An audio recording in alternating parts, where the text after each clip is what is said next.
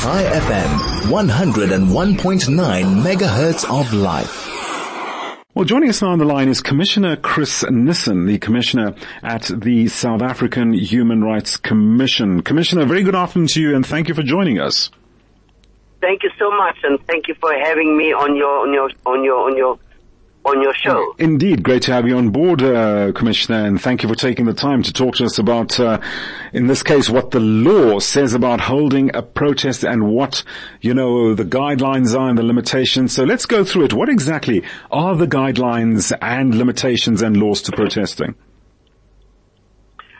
Thank you so much and good afternoon to your listeners and viewers. Let me just say first thing is that we have fought over the years for mm-hmm. the right to protest. And in law, everyone has got the right to protest mm-hmm. within the realms of making sure there's no violence and there's no children when it comes to uh, service delivery protests and so on things. But everybody's got the right to protest. Indeed. It's our right. It's our constitutional right to protest. And that right must be respected by law enforcement agencies mm-hmm. and authorities.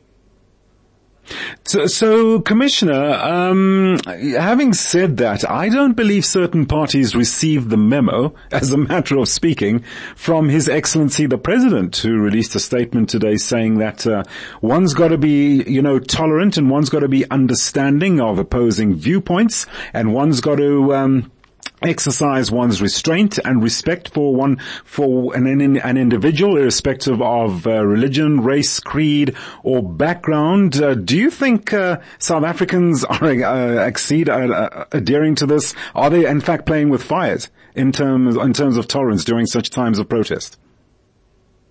The problem that we have is that you know we're so intolerant of one another, depending on the issues that you face. Mm-hmm. I've lived my life in the last seven years in communities. I mean, before that as well. But now with a lot of, uh, um, uh, you know, intolerance. When it doesn't affect you, you become intolerant. Mm-hmm. When it becomes affect you, you want to make sure that you want to be involved.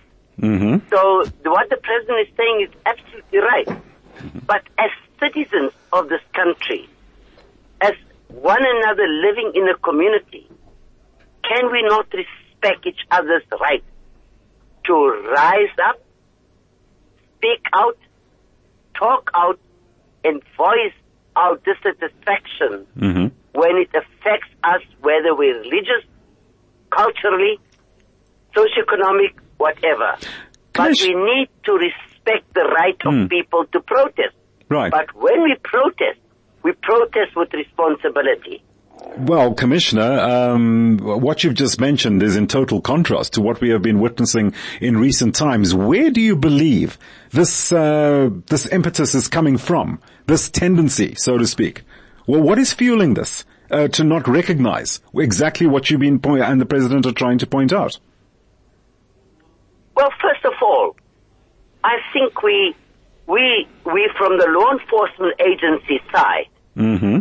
They must not just go to the letter of the law. Mm. They must go to the spirit of the law. Right. You remember, not so long ago, when people waited at SASSA line in Bellville, and poor disabled people, the police have showered water on them through the water cannon, which was completely wrong. And I took it up with the minister, and she again emphasized it was wrong.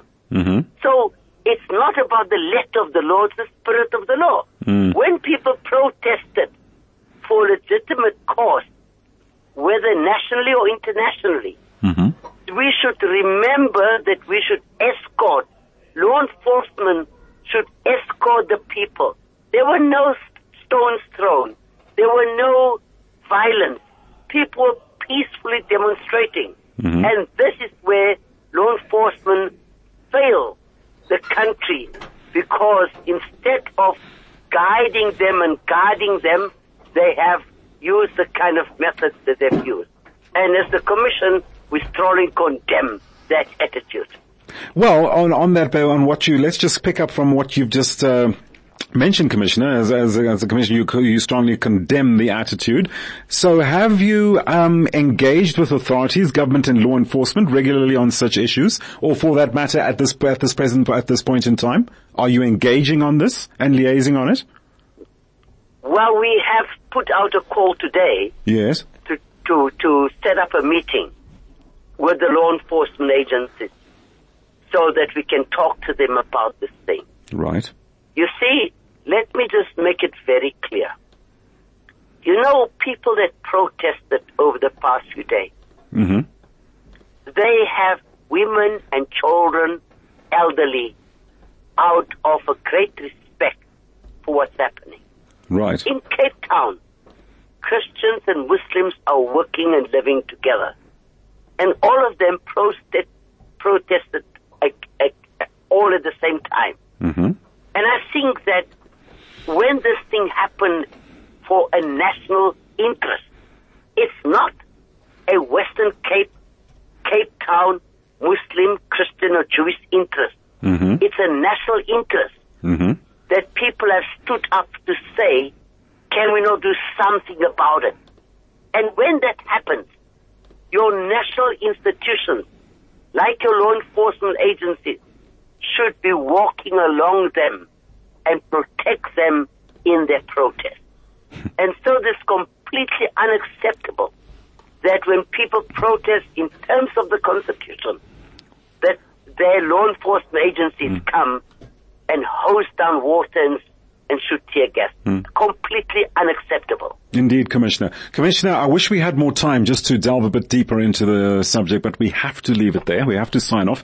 Commissioner, thank you so much for taking the time to chat to us about the guidelines to protesting and uh, having uh, objections and so on and so forth during these tr- troubling times. Commissioner Chris Nissen, Commissioner at the South African Human Rights Commission.